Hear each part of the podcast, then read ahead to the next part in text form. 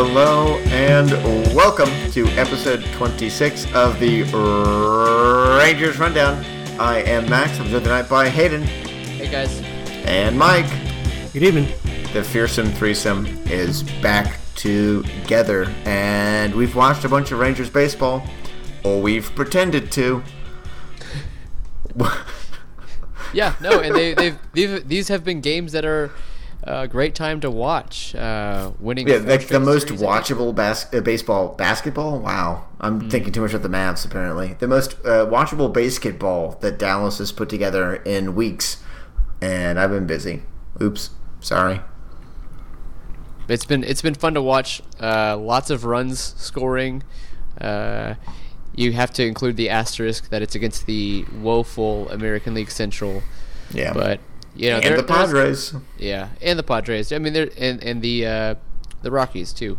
Uh, there there is a point to say, you know, oh well, you know, you just got to beat the teams on your schedule, which is true, Mm-hmm. but also those teams are extremely terrible. I mean, extremely They're awful.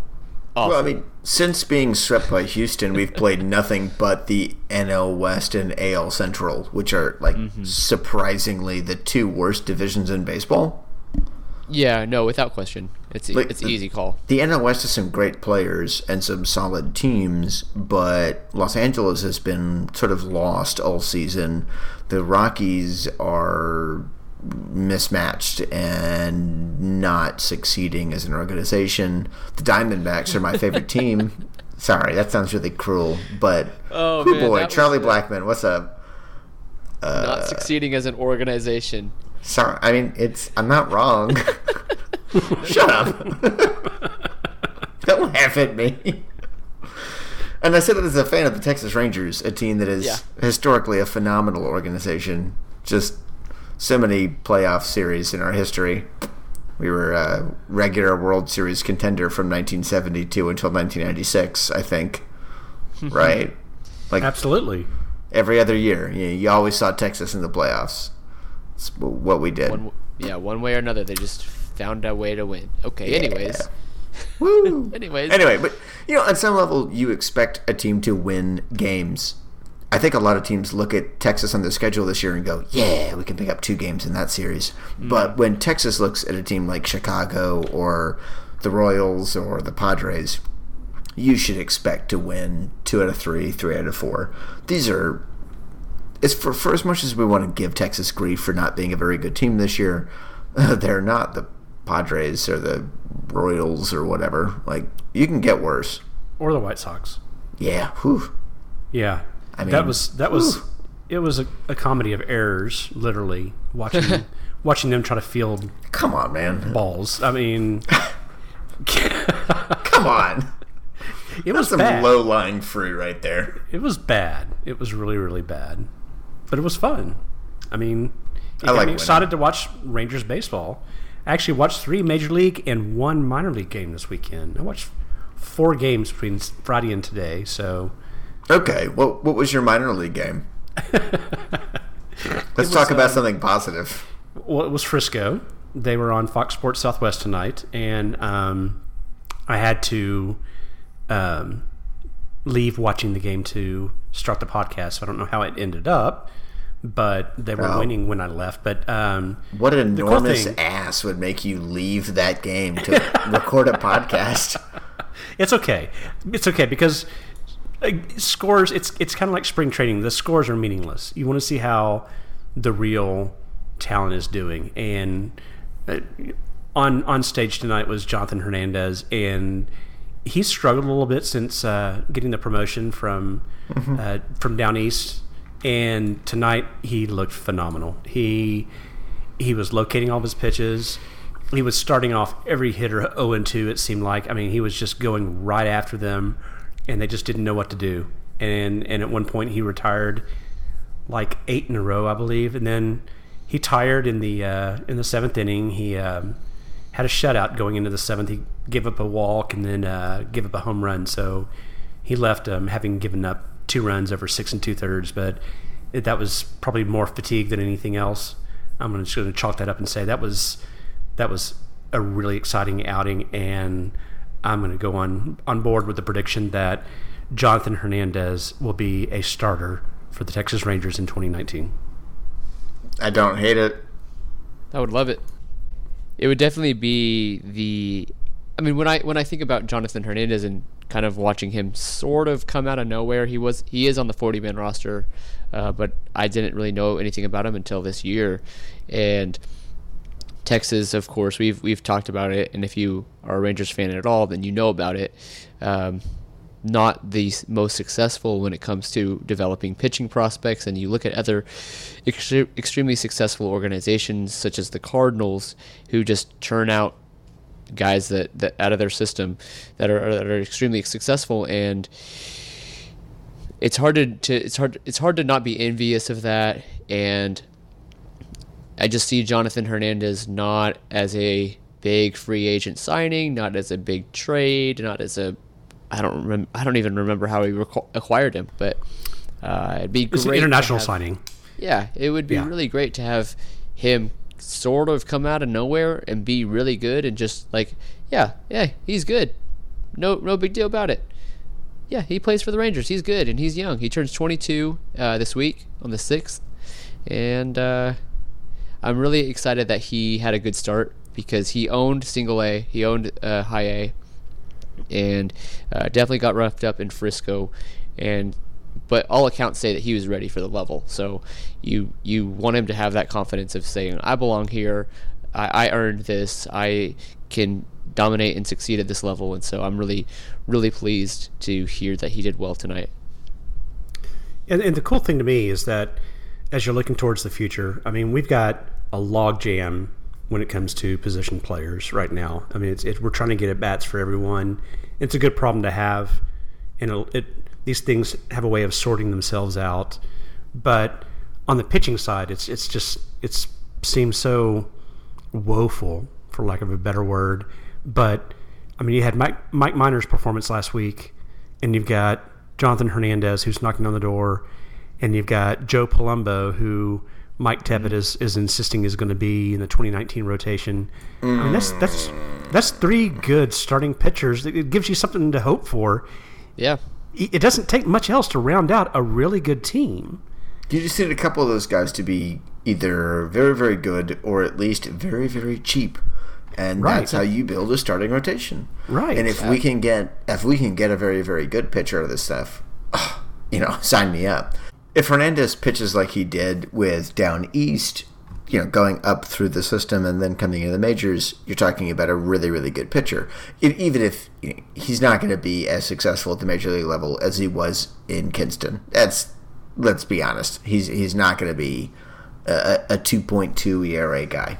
I think that's everyone kind of recognizes that. Probably. But if yeah, right. But if he can turn into being a decent starter, and then maybe Joe Palumbo also turns into a decent starter or, or does better. I mean, and Palumbo was looking like maybe the highest ceiling arm in the Rangers system outside the rookie levels last year mm-hmm. before he had Tommy John. And his last outing was really encouraging. I mean, he gave up a home run, which was unfortunate. And that's where he gave up pretty much all of his runs, but he had seven strikeouts and no walks in three innings. He struck out the side, I believe, in two innings. I think the second and third innings he had three strikeouts. it's awesome. Yeah, and so if Joe Joe Palumbo is turning into uh, a- at least a morp, woohoo! You know, to to the point that was being made, you need to fill out a rotation with guys who are either really really good, or who are affordable and allow you to pay for really really good guys. So if mm-hmm. Texas can say talk themselves into fielding Joe Palumbo and John Hernandez and I don't know maybe some sort of weird Martin Perez Borp version of Ariel Jurado Yeah. or just Martin Perez because we have older Ariel Jurado in the team Yeah. and his name is Martin Perez. Like if those dudes are your three through five pitchers, Texas can say, yeah, let's let's put 20, 25 mil on Patrick Corbin or you know whoever. Fill in the blanks there. You need that flexibility, and if you can say that we're going to be able to get 180 innings out of a couple of these guys who are in the farm right now, oh man, sign me up. Like, when's the last time that Texas non Martin Perez, who's the guy right now, and he's been hurt and ineffective. When's the last time we were looking at a pitcher like that? It Neftali Feliz is the one that springs to mind, and we made him into a closer, and then we screwed with him. But or not, Derek not Holland. many. Or I remember, Holland. I remember Holland's first start when he came up, and I mean, the the post game interviews with the the guys in the locker room, they're all just like, "Wow, this is what a real prospect looks like." They were so excited to have him come on board, and I, I think you're going to see that with with these guys that, that they're going to bring something to the table that hasn't been seen in a while, and you pair that with with Mike Minor, who is on the relative cheap. We get him on what a three year, twenty seven million dollar deal, I think, somewhere around mm-hmm. nine million a year. Yeah. Yeah, it does. It leaves you plenty of money to go out and spend to round out that rotation with some real badasses. Sure. Yeah. I, Yeah, I, well- I, I really think two to three years from now, we are going to be in really good shape. Good And shape. you know, and you know who's going to be bringing it? Who's and by it, I mean that gasoline. Haha, yes. My man. My man. He's everybody's man, to be fair. Hans Yeah. Crouse. Cole No one can claim Hans Crouse. Uh, Hans Cole effing Crouse. Yes. all those guys. Gonna Ugh. be they're going to be in 2020. They're going to be in the upper minors, and let's say you know you have uh, Hernandez, Palumbo, I don't know Kyle Cody, uh, Mike Minor, uh, Martin Ah, yeah, Perez. you know Cody's Corrado. pitching this week, right? No, that's good. news. Yes, Cody pitches on Tuesday. He's making his uh, his season debut. Good, good. Good. So you, you, take, you take a handful of those guys, and let's say they're successful and they are cheap and affordable. Um, obviously, you pair that with.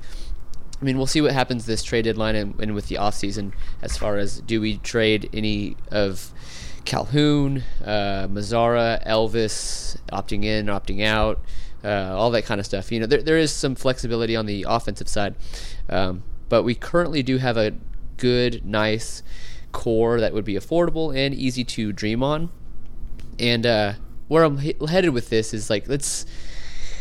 I just pulled up the uh, the 2020 free agent starting pitchers for the 2020 offseason. Um, just Patrick as- as- Corbin and nobody else I want. Well, uh, no, that is not true. That is a thousand percent not true. Um, so the list goes: John, uh. Ju- Justin Verlander, uh, Felix Hernandez, Cole Hamels, uh, Ervin Santana, Old, uh, old, old, Madison, old. Madison Bumgarner, Chris Sale, um, Gerrit so Cole. won't hit the market. So I, uh, Tanner Mm. Roark. You're, okay, you're you're really not going to get excited at the fact that Baumgartner, Sale, um, Verlander are all going to be free agents in 2020. and they're all going to be old. I don't care.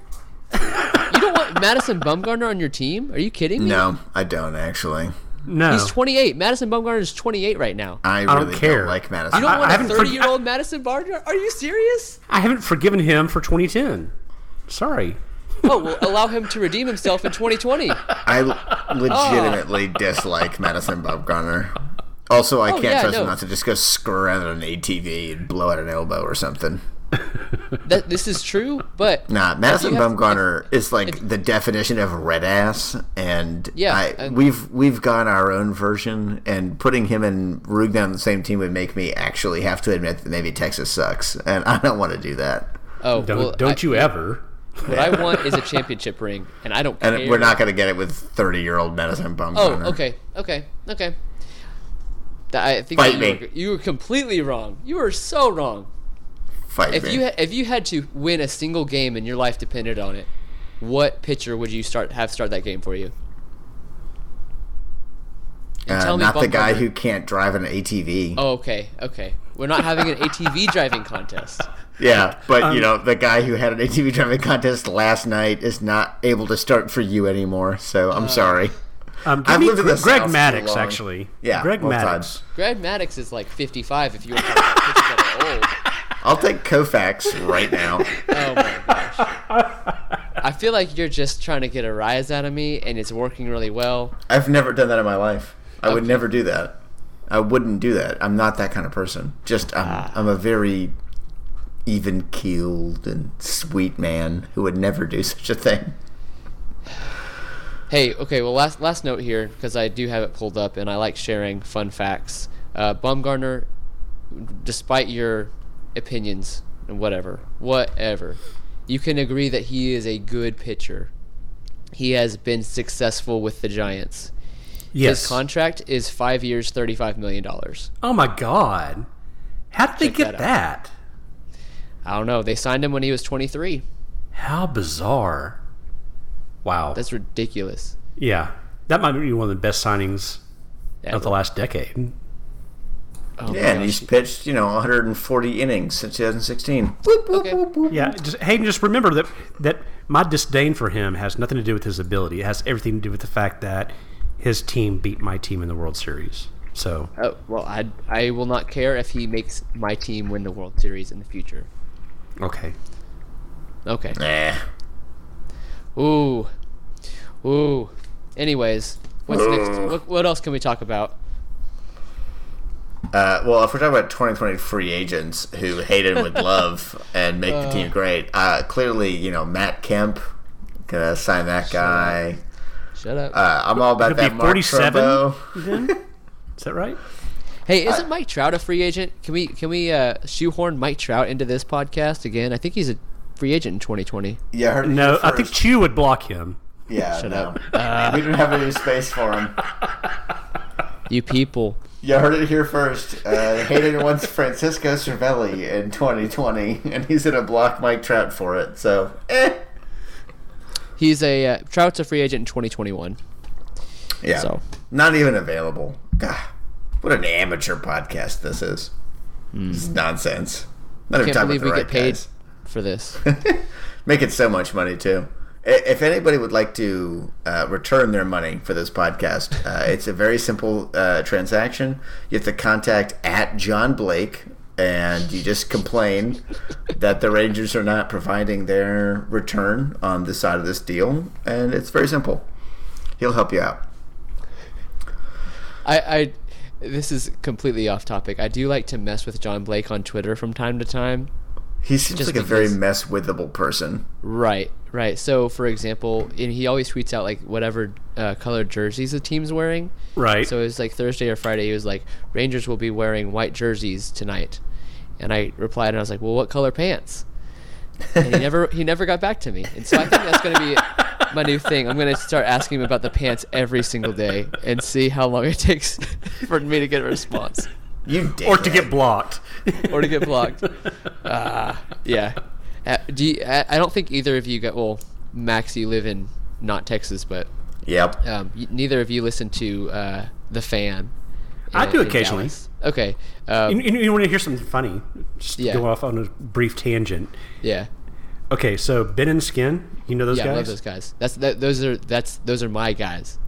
Okay. Ooh, your guys. Oh, My guys. okay. I actually went to Berkner, the same school they went to, and I was friends with their older siblings. No way. Yeah.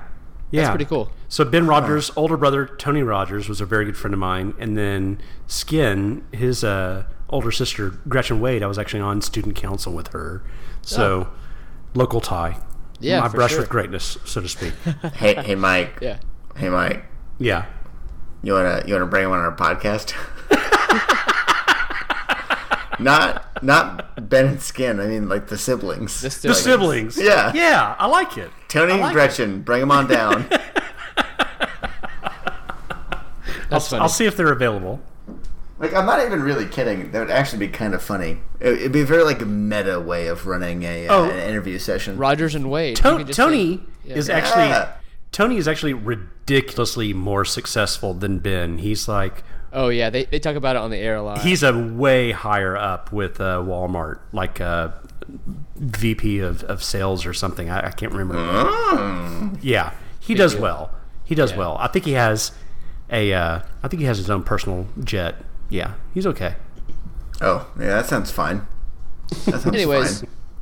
the reason why I brought up these guys, which also I guess I should say, uh, they uh, Jared Sandler and Ben Rogers do have a podcast too called Spitballin'. Um, It's a lot shorter and a little bit more serious because Jared Sandler's on it. Um, but you should listen to that. It comes out once a week, so it's easier to listen to, and they talk about some good stuff. And Jared Sandler is the goat, so listen to that Spitballing. Um, but anyways, uh, KT on that show, he does a really good, really good John Blake impression. If you ever have heard John Blake talk at a press conference of like, no further questions, Any questions?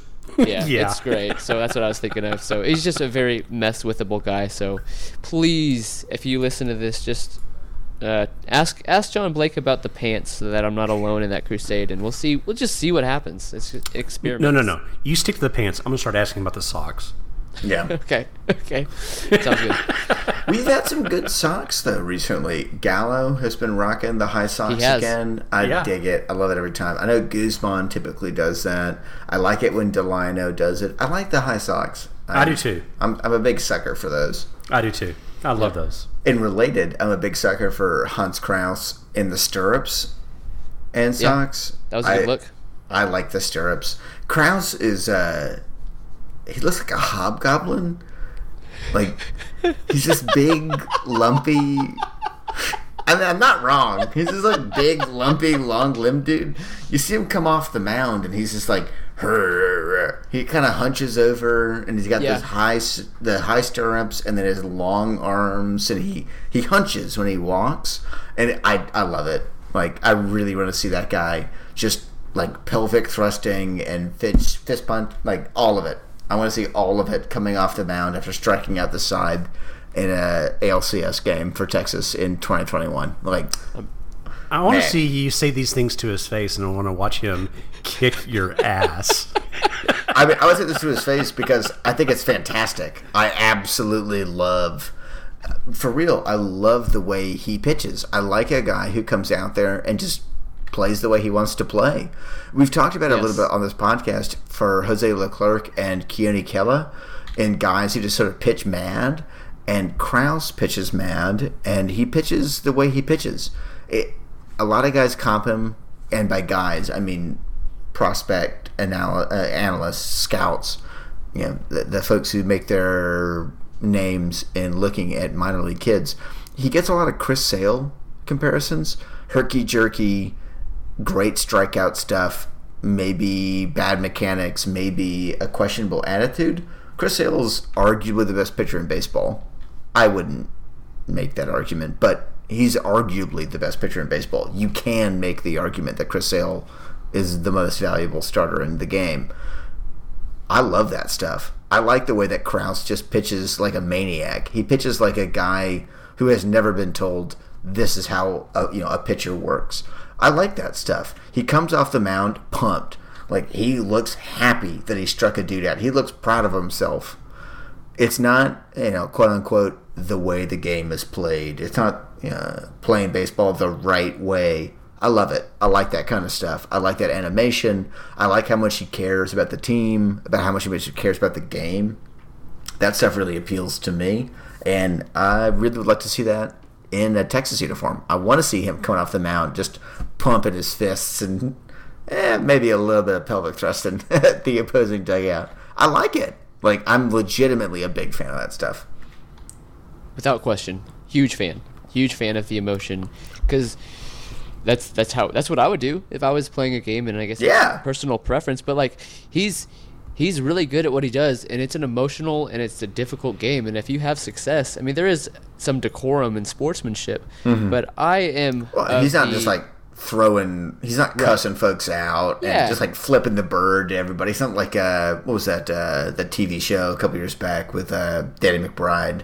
Oh uh, eastbound and down Yeah, he's not eastbound and downing these dudes. He, he's Yeah. not like Highly insulting- underrated show, by the way. Right. Yeah. He's not like insulting their mothers and then like sleeping with their younger sisters or something. Like he, he's he's he's doing it quote sort of the right way.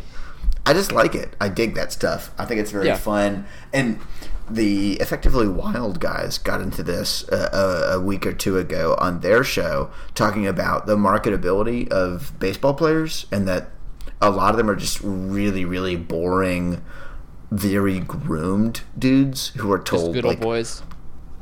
it's a combination of like good old boy and then guys who are told by their agents and their marketers and their money men like don't make an ass for yourself on the internet which that's good advice good advice for us all straight up like i could do less of that we all could but i think they take it to extremes like mike trout for example apparently is a pretty personable guy.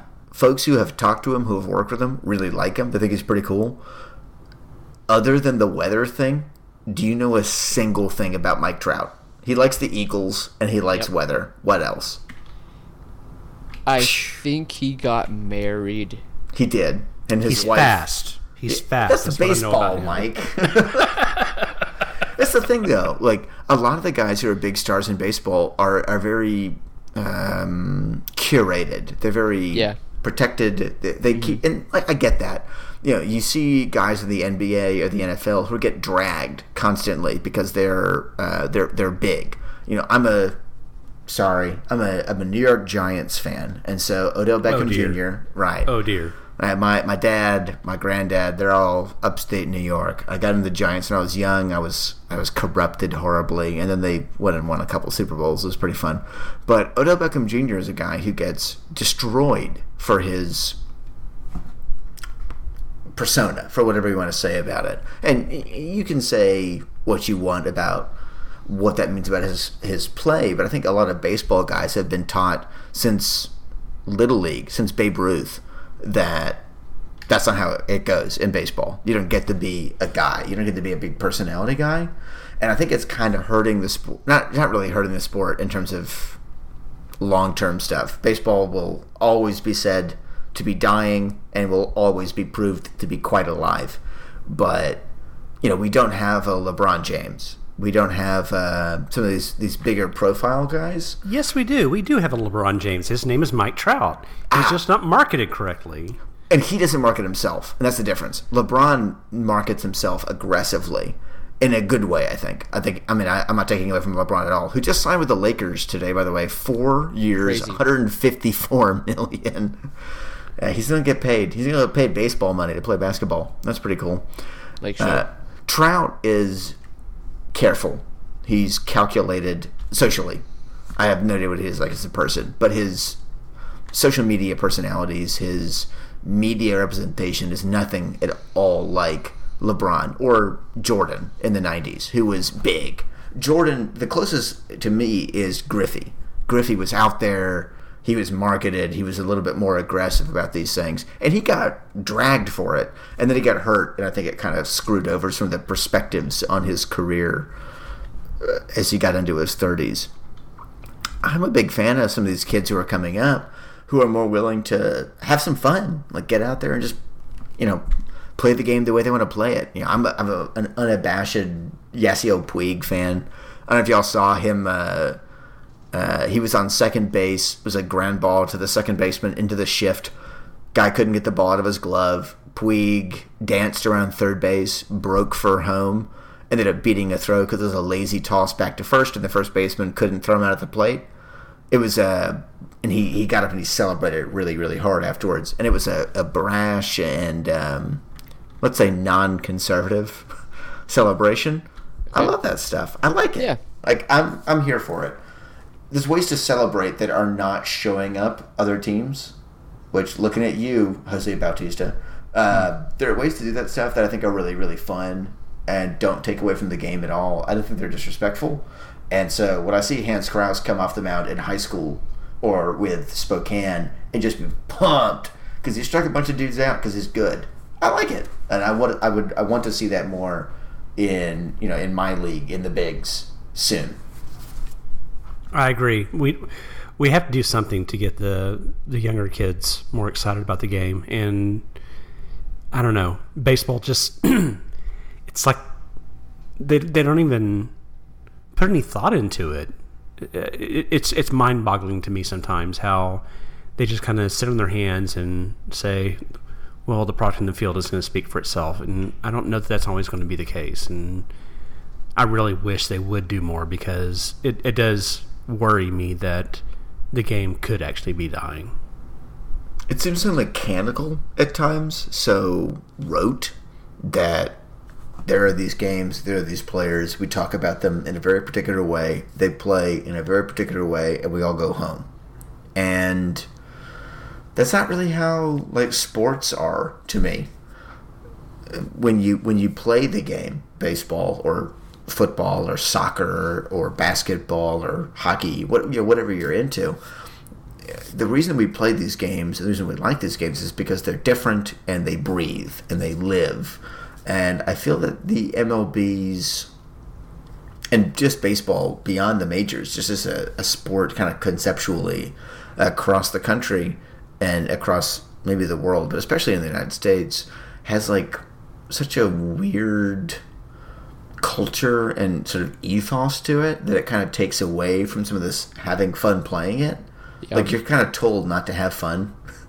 So of course people don't have fun watching it and playing it, and it's weird to me because I had a lot of fun playing baseball. I think Yeah. you guys did. We have a podcast where we talk about baseball. I'm pretty sure all three of us really liked baseball. Yeah, I, I had lives. fun playing. Yeah. Yeah. Uh, this this is actually really getting interesting to me. Um, just this talk about uh, beyond marketing, like just kind of like the the the feel of the game, the ethos of the game, um, and the fact that it is so like reverent and clings to the past. Um, Reverence a you know, really good the word history- there. yeah, with with the history of the game, with um, Ty Cobb, Babe Ruth, one, um, uh, Sandy Koufax, uh, Willie Mays, Hank Aaron, going decade by decade. There is a there's a myth that goes along with, oh man, but you should have seen Willie Mays, the greatest player I've ever seen play, or Yeah. you should have seen Ty Cobb, or and, and part of it is also because the game is so old um, for certain eras that the documentation isn't even that good. So that kind of even leads more to myths. I mean, look at the t- way that Ty Cobb is perceived. Um, if you want to see an example of that in the Mm-hmm. It's very up and down. yeah, yeah. So, and I mean, I'm I'm 25, so I'm square, right square in the middle of being a millennial and like kind of the youth and and whatever um, that would you know supposedly have a short attention span and thinks that baseball is too boring. Um, but I don't see that. I, I I would like to see the game change as far as the way that it like operates within its space to you know maybe untie its shoes a little bit and stay a while, prop up its feet, have more fun. um, but I also Enjoy yourself, you know. Yeah. Relax. as a but like to my core and like fundamentally the way that I love baseball, it is in a traditional sense. Um, like I, some unwritten unwritten rules are dumb, but I think that there's a lot of value in them. So I feel like I'm right in the middle, which is really. I really need to like spend some time thinking about this, and I would love to hear smarter people and maybe baseball historians talk about it. Um, where the game presently is at, especially with social media and you know the 24-hour news cycle or the 10-minute news cycle, and highlights and West Coast games and East Coast and the Yankees and payrolls and and everything. Um, exposure and, and contracts and labor negotiations and threat of lockout. I mean, all of this stuff is so um, at like kind of at a critical juncture, uh, potentially, and yet it doesn't have the. It seems like the, the, the powers that be with baseball and kind of the keepers of the keys, perhaps even at this critical juncture, don't have the flexibility to change. And I don't know if that is a. I think that's ultimately a bad thing, but I don't think that we should also go with the waves of, say, the NBA or the NFL, um, and and kind of make it to where the tradition isn't as much part of the game. Um, I mean, think about the NFL. The, the, the really the history goes back to like um, Vince Lombardi, and anything before that wasn't. We don't really know about that stuff. That's not like held tightly as lore, but we know about like. Um, um, like I said, Ty Cobb and and uh, Honus Wagner and players like that that are so beyond ancient, but we still love them. Um, it's it's interesting, and uh, that was a little drum solo full of like no Yep. point, but uh, yeah, that's Well, that's just I've something got, to chew on. I've got a take on it, but Yeah. Mike, if you've got a response to it, I'd, yeah, I'd love to hear that. like as the as the counter generational guy here, As the octogenarian of the group. Yeah. as our Yeah. token 19th century aficionado, Yeah. No, I. tell us I'm- about the days before you know power and running water. Stop. no, I I enjoy the tradition of baseball, and I don't like things to change so much. I I mean, there's a part of me that that wishes the the DH had never been introduced. I mean, I mean, it's that's that's crazy because the DH is way more exciting than allowing pitchers to go up to to the plate and flail madly and and yeah yeah there have been some great changes. I, I don't like the the pace of change that's happening currently. Mm-hmm. Um, because I do embrace the the tradition, um, but I do want it, the game to be better, and I am. I'm, I'm not so stubborn that I say nothing should change because I, I, I, earlier, you know, before the, the podcast, I, was, I said to you guys, I was watching the the Frisco game and watching Jonathan Hernandez pitch, and I love the fact that he just kept delivering the ball to the plate, and it was because he had a pitch clock. And they were talking on the on the broadcast, and they were saying that even if they didn't introduce a pitch clock at the major league level, which I think they will eventually, Eventually, yeah. but these young kids, they're coming out of that environment and they're already conditioned to that, Right. and they're yeah. thinking that's that's how they're going to pitch, and it actually. I mean, you can you can make the argument for or against, but it may give the pitcher the advantage to keep the the hitter, you know, on their heels, going. Okay, when's this coming? It's, it's coming right now. I don't have time to adjust, and and and so I, I just want the game to be healthy, and I, I, don't, I don't want it to be stagnant, and I don't want it to be forgotten, mm-hmm. which I feel like it has been to a certain extent compared to the NFL, which has you know taken over everything. It's it's it's it's the evil empire in my, in my opinion, but It's a big old blob that just keeps spreading. yeah, but you know concussions are gonna are, are gonna be the end of that sport. so Football is gonna. we, have to we come have to wait it out, itself, yeah. and, and it's, it's going to go away, and, and then baseball will come back. But you know, I mean, and then you've got the NBA, which they are dominating the youth market. I mean, Oh yeah. they talk They're about it. yeah, destroying yeah, the, it. the, the the Twitter followers of, of these NBA guys, it's it's insane compared to any other sport. You just want to remain relevant. I just Mm-hmm. I, I don't I don't want some bastardization of the sport that I grew up watching, but I do want it to be something that continues to evolve to Mm-hmm. a certain extent. And, and and keeping it shorter, I think, is, is probably a good thing. I like the pitch clock idea. I think that it should be works. used. I don't yeah. think it's. I don't. th- And like to your point, I don't know that it needs to be used at the major league level. I think you know inculcating this kind of thing at the minor league level uh, gets the point across. It's like banning um, chewing tobacco. The majors don't have a ban on it, to my knowledge, but the minors do. So you know the kids, quote unquote, are no longer using chewing tobacco. They're not allowed to have it. You can't have it in your pockets. You you can't have it on the field, and so that culture doesn't get you know worked into these guys coming up. So when they're on the big league teams, when they're you know role models for kids, and when they're you know having to play and not get mouth cancers, they're not using chewing tobacco. And yeah, that rule's uh, I think instituted in the 2000s. I want to say. And it's been very successful. You, you're seeing fewer and fewer players every year who, are, and, and maybe that's related also to more cultural understanding, societal understanding of what chewing tobacco does and how it's bad for you, and you know maybe maybe it's both things at once. But putting some of these rules in the minor leagues, it changes the way that the guys think about it when they get to the bigs, and that's important. You know that that that's what establishes the new cultures. Yeah, I, I, I do agree on, on both of those counts that starting it in the minor leagues is going to be go a long way in making those changes be not radical in the in the in the major leagues. Because I mean with you know, the culture and the tradition and the supersti- uh, superstition of players and all that stuff um, you say well why would you make me throw with a pitch clock? And I would love to know what percentage of pitchers pitching now in the major leagues have not pitched with a pitch clock at any level? Um, I would say that a lot have. So it's really not that big of a deal to implement one.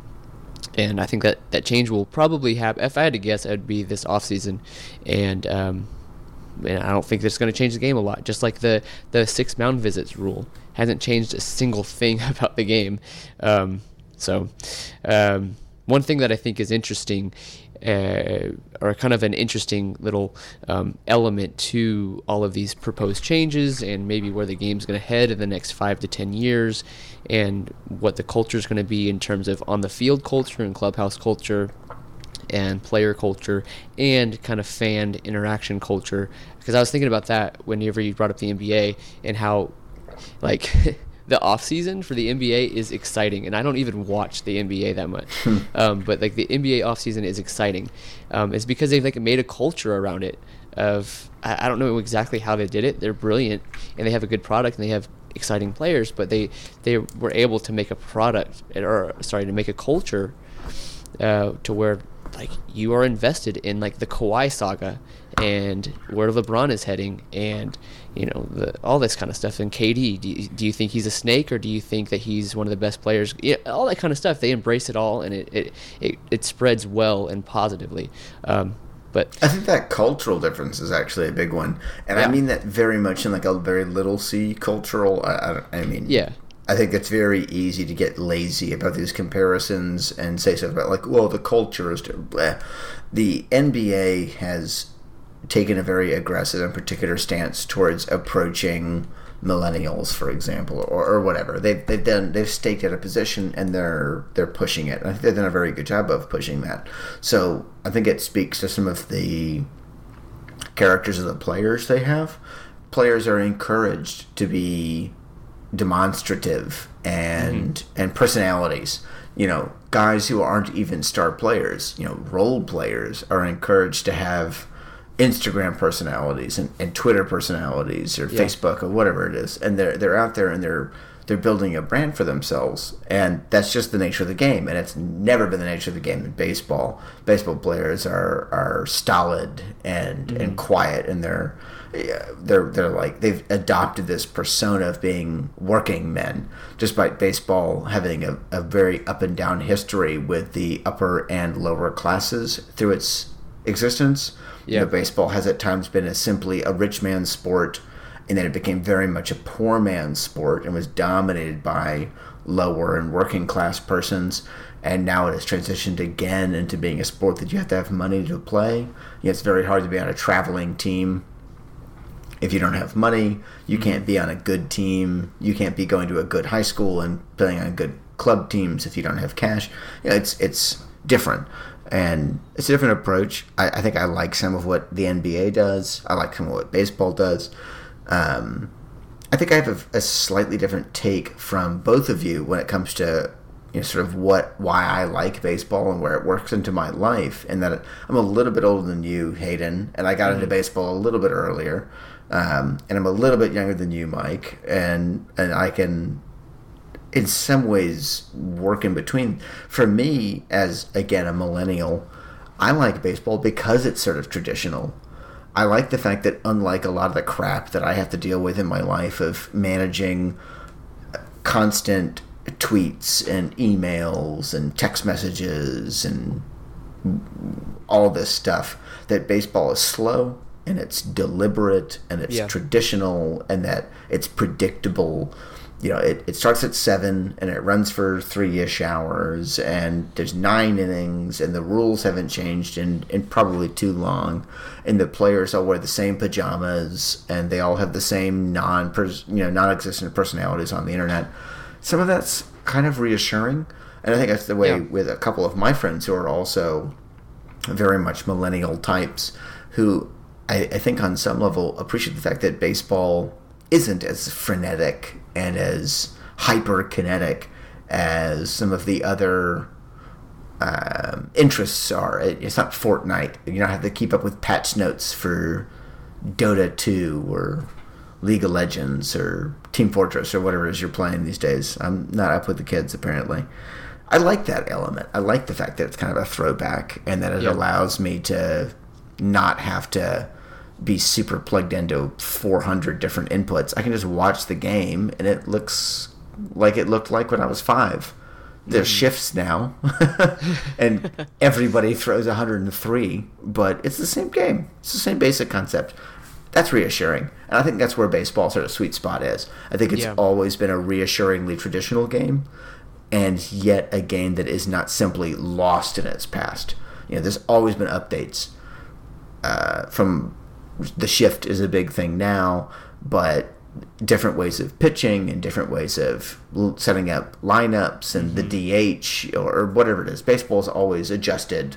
It's Yeah. always kind of kept up. That's true. But it's been very traditional. I think that's actually something that isn't simply a demerit. I think it's a valuable point. It's something I like about it for sure. Oh yeah, I think it's something that we all love about it. um, and just the the way that, and that's even to the point. And we can talk about this. We definitely actually should on a on a future podcast uh, related to this subject for sure about proposed rule changes and things that we've read online about, fr either from Manfred or from Buster Olney or whomever, and. Um, one of the things I won't get into any specific examples because it's time to wrap this thing up. But um, one of the things that I'm worried about, uh, like for example, if they change the strike zone, like there you go, I just brought up an example. Sorry, um, but when, Ha, when- get outta here. Log off, Hayden. how, how that affects the you know the the strikeout and the walk numbers and the offensive numbers and how that relates to like the history of the game and the the records it'd be like if you moved the fences you know 20 feet closer or 20 feet further you know the home run records are going to be completely different and so like there- Spoiler alert: They do Yeah. that. Yeah that's Oh, no. It's Okay, up too. to it's up to the individual no and- ball club, their Well, I know stadium. That. I know Yeah. that, and and so to me, there's and I recognize that. Like I recognize that they lowered the mound um, in the '60s, and I know that they changed the they have changed the number of games in the season a couple of times. So I guess my fears are somewhat unfounded, but I still worry about the way that this modern game and the game going forward would relate literally statistically and on paper to the games of the past even though it's completely different um, just inherently with the, the all of the technology and like the different kinds of bats and balls and everything else um, nobody's playing at polo grounds anymore but um, I just But you want you want to know something cool though? go, yeah go ahead The rules that they haven't changed, the things they haven't changed that still come into play, and that, to me, this is what makes this game so timeless. It's ninety feet from home to first base. yeah and that's just enough time to get a guy out if he can't get the ball past an infielder most of the time unless he's really really fast Th- that to me is fascinating that that has not changed in 120 years the basic mechanics of the game Mm-hmm. don't shift around that much. You throw the ball, you hit the ball, you catch the ball, and Yeah. then you throw the ball again. yeah and i love It's that cool. And there's a predictability to it. There's like um, a a sense of consistency that's there that's very valuable. I think to a lot of people. I think it's valuable across generations.